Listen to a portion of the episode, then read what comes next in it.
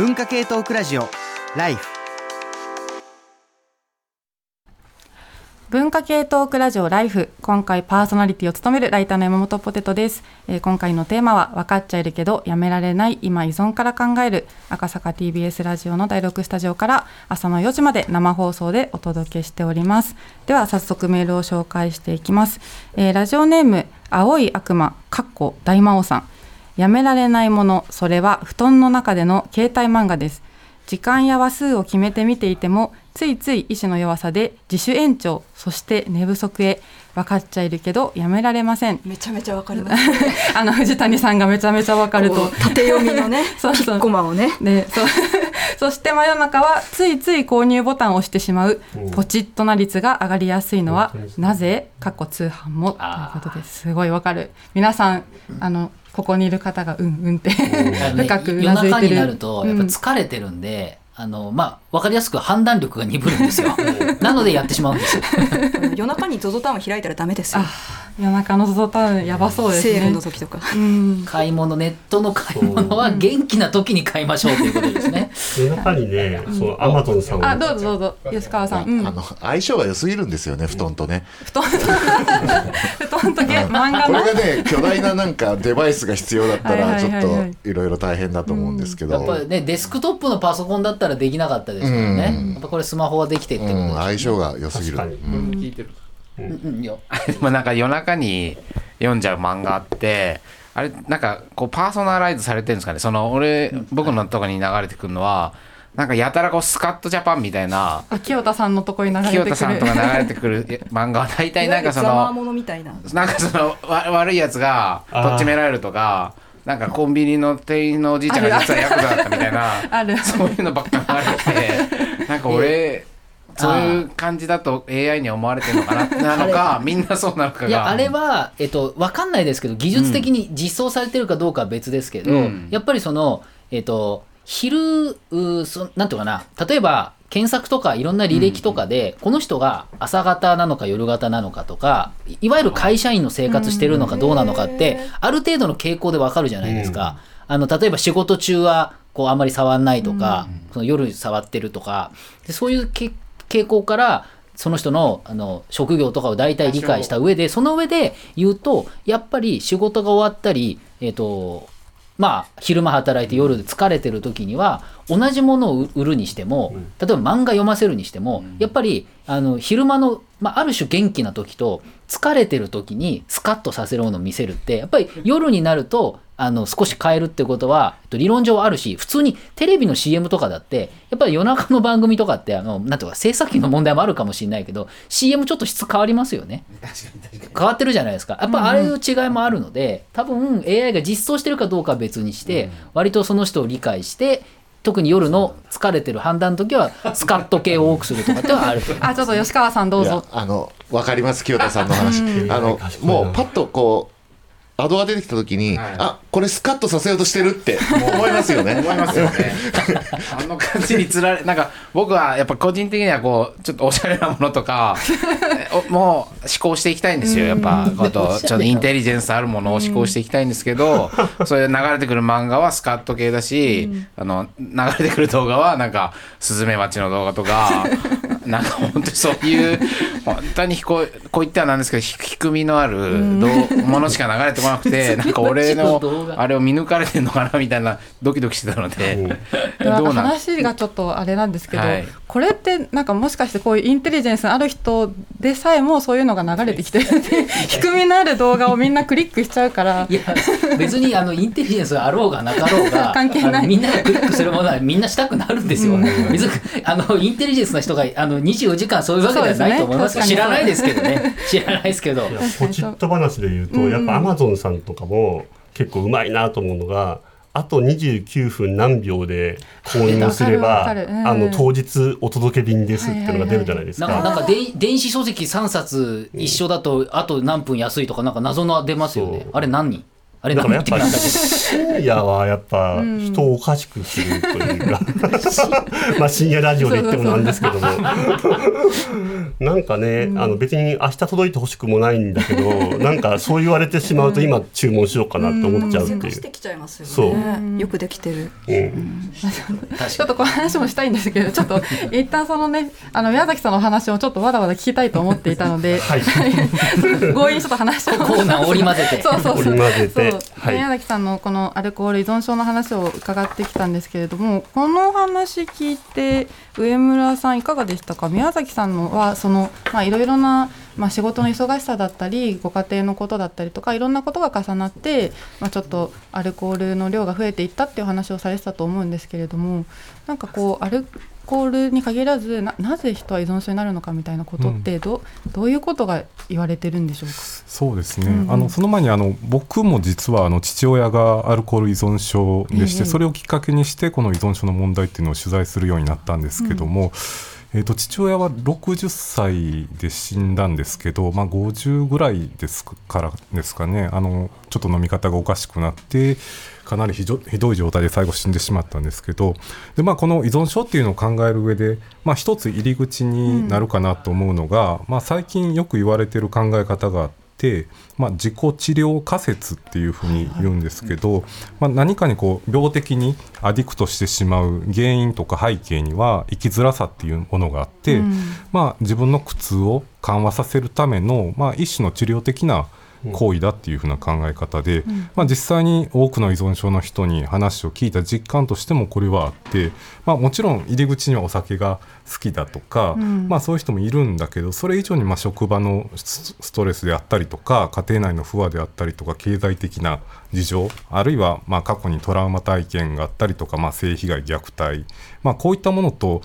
まあ、得てしてセットになっていて、うん。まあ、こうしたなんていうか痛みまあ、この痛みっていうのはこの現在進行形のものもあれば、まあ、過去の強烈な体体験による、まあ、痛みかもしれないんですけど、まあ、いずれいずれにしてもこう生きる上での痛みとか、うん。生きづらさこういったものをこう緩和するための一種のセルフケアとも言えると思うんですよね。めっちゃわかります、僕、うん。お酒のこと最後らへんは痛み止めって呼んでましたから本当に。あのそれは心の意味でも、ん。あとやっぱりお酒飲まないとまあちょっとまあ不用意なことは言えないですけど、あの医学のことなので、まあ、離脱症状的なもので頭痛がしたりするので、それを止めるためにお酒飲むみたいな、まあ、まさに本当に、そうですうね。ん、痛み止めとして、うん痛み止めとして飲むみたいな。そうなんです。あの短期的には、まあ、そのセルフケアは成功するんですけど、うん。こう中長期的にはどうしても破綻してしまうなんていうか持続不可能なセルフケアっていうふうに言われたりするんですけど、まあ、どっかのタイミングでやっぱり引き返せなくなってしまう病気なんだろうなと思っていて。まあ、なんか依存症ってだらしないとか、誘惑に弱いとかそういう偏見っていうのはいまだに根強くあるんですけど、まあ、コントロールできなくなる病気だっていうふうに捉えてほしいなと思ってます。じゃあちょっと小川公夫さんにはいはい話を。あはいはい。えっとですね、お二人のお話を今聞きながら、うんうん。えっと27番の火星人さんのねはいはい。あの書かれたことをちょっと読んでいただきたいなと思ったんですけど、うんうん。最初あの私がやめられない夜更かしですって書いてて実は夜更かしがやめられないというよりかはこの方あのゲームの話もされてるんですよね。うんうんあと面白いのはその中で映画の「あの花束みたいな恋をした」っていう作品の麦君が、その学生時代に小説とか漫画を好んでいましたがその後あのし就職は仕事で疲れた結果パズドラしかやる気しない状態になったって、ね。うん。この指摘すごく重要かなと思ったんですね。うんうんうん。今お二人がおっしゃってたやっぱり生きづらさの問題って確かに学生の頃の方が自由活発になんかいろんな想像力を巡らすようはいなはい。楽しい例えば物語を追っかけたりとか、小説読んだりとか漫画読んだりとかしてこうちょっとロマンを追っかける的なことをうん。してたかもしれない。なんかし就職後急にこの麦君がなんかパズドラかしかやらなくなるっていうね。ね。こう結局、でこの火星人さんがね言っておおられることをあの彼があのあ彼なのか彼女か分かりませんけど、うんあの見つけてきたその論文？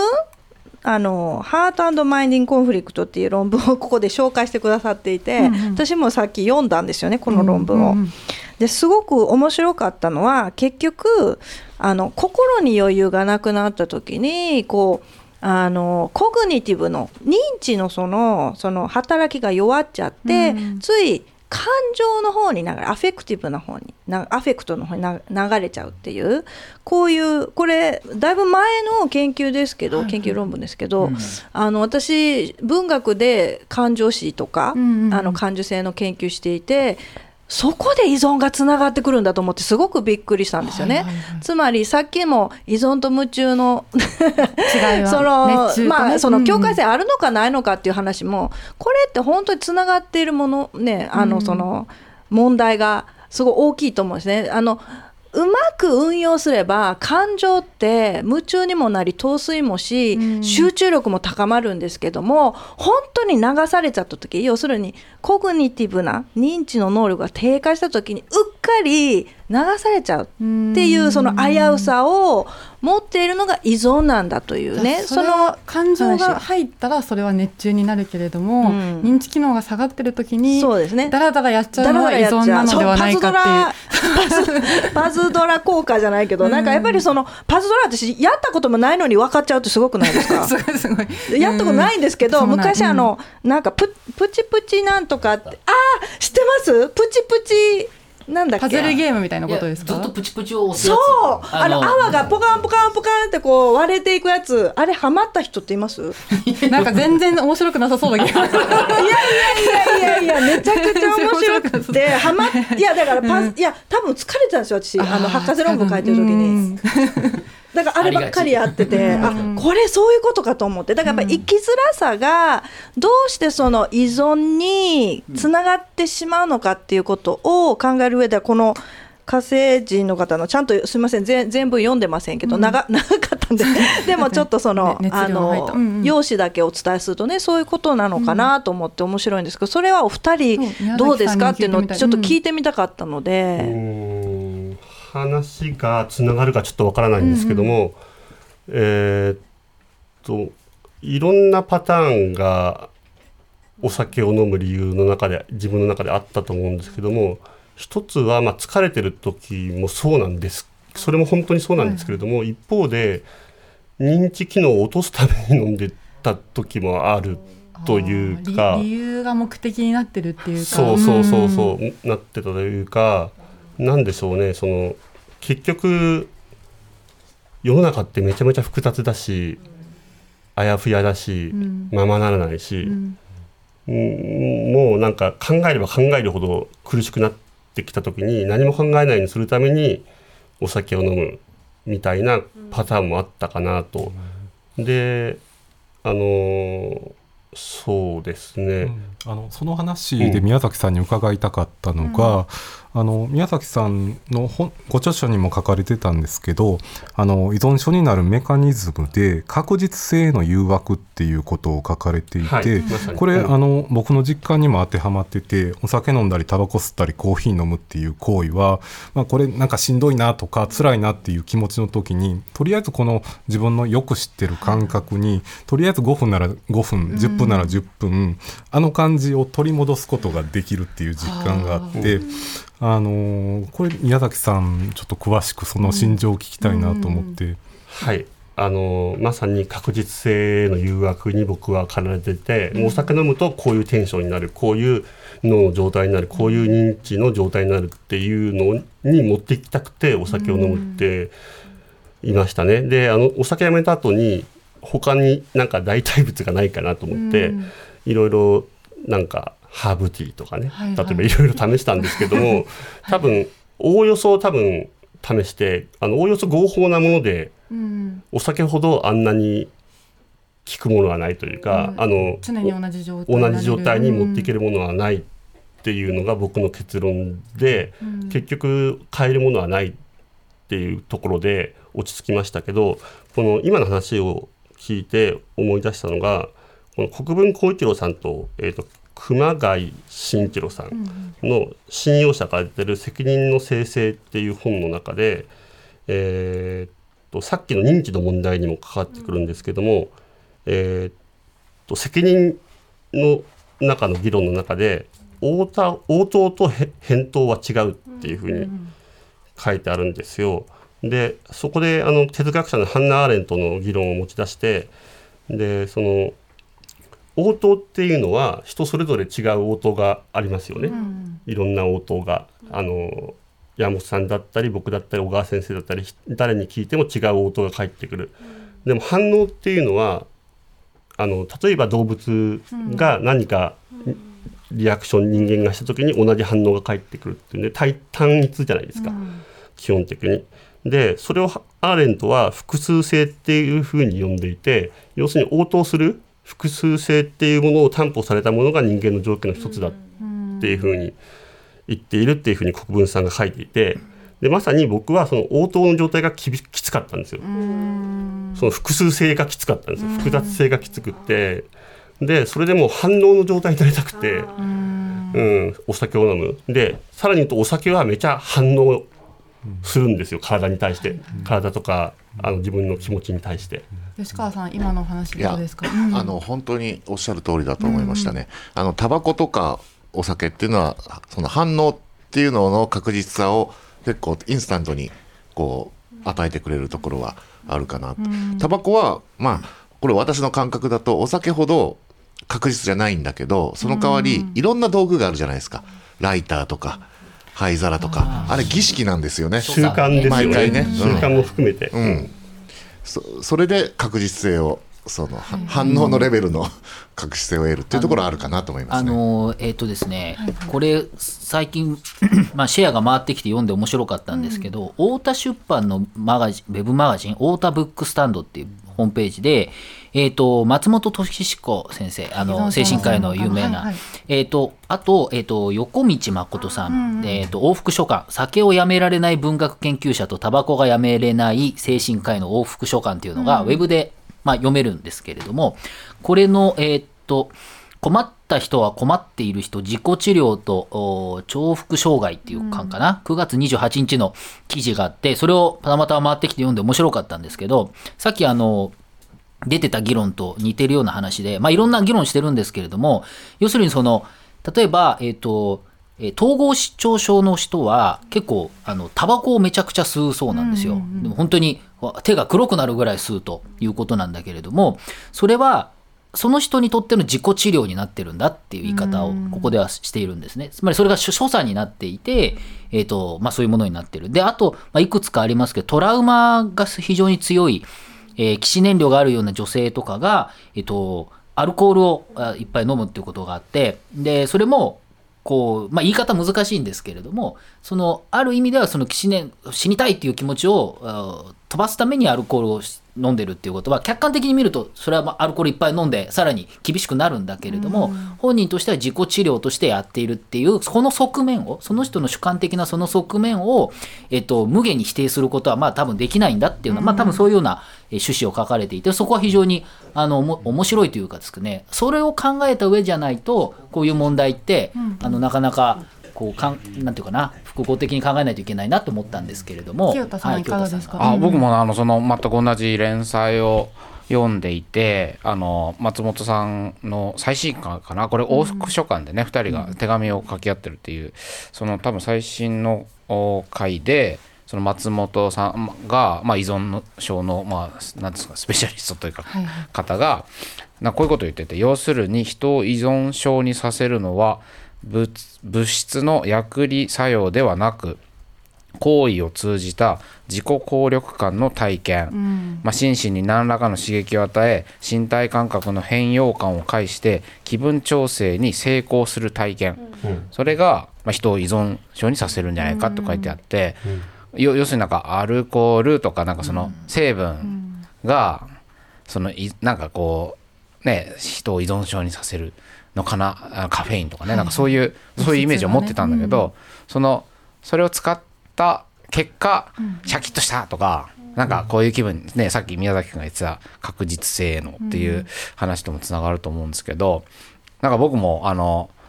えっ、とエナジードリンクみたいなやつ。あ。ちょっとレッドブルとかあの強いのは怖くて飲めないんだけど、あのリポビタン D とか、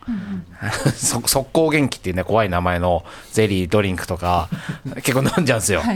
あれも多分もともとそこに入ってる成分が何らかの作用してシャキッとさせてくれるのかなと、まあそういう側面もあると思うんだけどあれを飲めば俺はシャキッとなれるぞっていうこのお守りというか、なんかその体験が依存状態、まあ、依存症とは言わないかもしれないけど依存状態にさせていくってことがこの松本さんの言葉で、うわめっちゃあ完全にそうそうだって感じがして、ルルーティンの中に含まそうれるようなそうそう、う。ん。なんかそういうのがね小川さんいつながかがですか？る話で。うんうん。はい、あのすごい皆さんの4人ぐらいずっとこう話されていたのを聞いて、それを受けてなんですけども、あの私自身はあのそのお酒が飲めないうん。ので、本当にあのなんていうんですかねこう依存するっていうことになるとカフェインとかそれこそ甘いものうん。とかでしか体験したことないので宮崎さんさっきおっしゃったようにアルコールでこれほどそういう状態にするっていうものは他にないっておっしゃったので、うん。多分そういう状態に私がなったことがないんだと思う。んですよだから想像でしか言えないんですけど少なくともあの私小説を通してそのその追体験っていうんですか？そのアルコール依存症の文学を読んでそこからあの追体験をしてこうなんじゃないかっていうことを感じている作品があってそれがあの中島中島ラモさんの,、あのおおおそらくは読んだことあると思うんですけれども、でその「今夜すべてのバーで」っていう作品の中で小島っていう主人公が、まあ、まさにその中島さんが体験されたまあ、彼は、えー、と何でしたっけアルコール性肝炎ですね。で入院されたんですけどもやっぱりその依存ウウイスキーがなんか一番やっぱり好きだったのか、その主人公はとにかく、えーしかも宮崎さんと似た仕事なんですよね。うんうん。ライター記そうノンフィクションライター。で、うんあの一番私がその作品を読んで興味を持った事象っていうのが、えー最初事務所とかで電話取って対応する。それさっき対応の話に戻りますけども、対応せざるを得なかった時は結局そんなに飲まなかったらしいんですよ。飲んではいたんだけども、うんうんあんまり 深酒になるとベロベロになっちゃうから だからまあほどほどにするっていう抑制が効いてたんですね。ところが秘書を雇った瞬間自分でこう全部回していてさらに別の人がうまく事務作業やってくれたりとか電話の対応してくれるようになったら自分は書くことだけうん。集中できるようになったって。それを機にどんどんのめり込んだらしいんですね。それってどう今までの話とどうつながったらいいんだろう。あのうん。私がどこに持っていこうとしているかっていうと、結局対応を期待されている間は自分もその複雑性先ほどおっしゃったような、を期待されてるわけじゃないですか、うん。要するに反応じゃなくて複雑な対応を求められている限りにおいて、うん。ウイスキーにそこまで依存できないっていう抑制力がまだあー聞いていたって書いてるうん。それはおそらく中島さんの体験から自己分析されてそういう結論を導き出してるんだと思うんですよね。ところがだからすごい転落をするわけですよね。そこから、あのどれだけ飲んでもあある種誰からも責められないとか、その誰かと会って打ち合わせするとかっていう機会が減っちゃうのでそうすると例えばたまに会う人にもごまかしが効くらしいんですよ。うんマスクしていやーちょっとねみたいな。いやあの朝なんかでちょっと飲まなきゃいけなくてとか、なんかいろいろごまかしてうまく生活ができてしまったっていそうなんう、ですよ。あそうなんですか、うん。それで僕私もオーラルケア製品にすごい詳しくなっちゃって。あーそうそうどれが一番消えるかみたいな、あそう、ん。だからマスクしたりそういうスプレーしたりなんかやってるうちになんとかうまくごまかせてたと思い込んでたところでなんか最終的にはでもその事務所の人がやっぱり気づいていて、全部その隠しちゃったとかね。だからそういうあの話をさっき宮崎さんにお聞きしていくうちにあ文学で例えば私が追体験をしたそういうなんていうんですか？こうアルコールどんどん依存していく過程の中にさっき言うねあのなんていうんですかねこうまあそれが慰めになるとかあるそういうモードに切り替わるそういうものとして依存してしまうっていう、そのかなんていうんですかね経験私したことないのに、その作品を読むことでなもしかしたらこういう感覚なのかとか、うん。うんだからそういう意味では本当文学はある種その、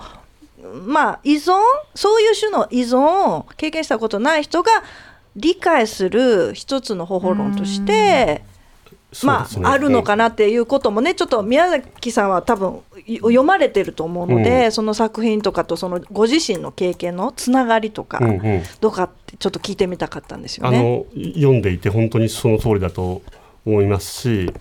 えーっとただ一方で、僕日本近代文学が大学で専攻だったんですけども、なんか作家になったらお酒飲んでなんぼみたいな世界観みたいな世界観みたいなのがあってで、まあ、お酒の量が増えたのも本当にご指摘の通りで僕はフリーランスになってからが一番増えたんですよ。でなんだろう応答と返答のさっきハーレントの話ふ複数性の話に戻ると、やっぱりねこうお酒もねこう応答してくれてる間はね こう対話してくれてる間はねお酒の飲んでも平気だと思うんですけども、こう反応を求め始めるんですよねお酒にも。でそれによって自分も反応だけしかしない主体になって、でそうするとあのさっきおっしゃったように電話の応対とか、そういう複雑なことはできなくなるので確かに会社員の時はそのさっき5時って言ったのは、はまあ、もう一個ルールがあって取材がない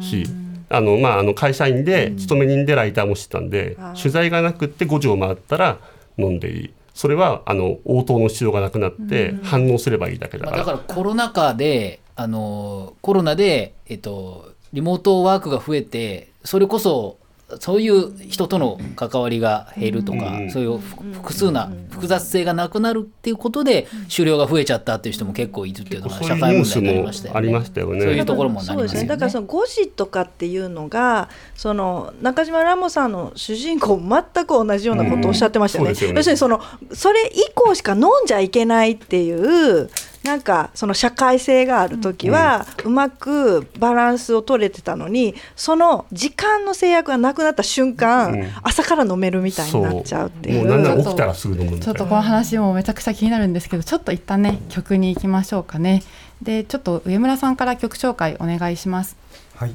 えー、とこれからもしかしたらあの人の弱さみたいな話になるかなと思っていて、あの今日紹介したいのはケンドリック・ラマーというラッパーの曲なんですけれどもあのヒップホップってあの本当マチズモが強いジャンルであの金もあって女にもモテるし喧嘩も強いぜみたいなそういう世界観がずっと続いてきて個人的にはあんまり乗れなかったんですけど2000年代の後半ぐらいになってからその一種のカウンターとしてなんか自分の弱さとかメンタルヘルスみたいなものを取り扱う曲の曲が非常に増えてきて例えばキッド・カディとかカニエ・ウエストとか、まあ、あるいはドレイクとかフランク・オーシャンみたいなあのそういったあのいろんなラッパーがあの自分の弱い部分もさらけ出すような表現っていうのを、あのするようになってきてそんな中で僕が一番好きなのがこのケンドリック・ラマーなんですけど今年の夏にサマーソニックに来てもうあの大号泣したんですけれども あのちょっとだけあの みんな曲を聴いて大号泣する、いいですね、ううん。ん、あの最新アルバムが、あの非常にあの内省的であの自分のあの幼少期のトラウマであるとか自分はあの性依存かもしれないみたいなことを非常に赤裸々にラップしていてあのそういうふうな表現っていうのがあの同じように依存に悩んでたりとか依存を考えてる人たちにとってあのエンパワーメントするようなあのそういうふうなあの僕は聞いてそういう印象を受けました。えー、とそれでは聞いてください。ケンドリック・ラマーで「ダイ・ハード」。文化系トークラジオライフもっとプールのスポットライト誰一人取り残さない社会をキーワードにゲストをお招きしながら勉強するやつ。みんなで考えてゆこう。スポットライト。毎週日曜夜11時配信スタート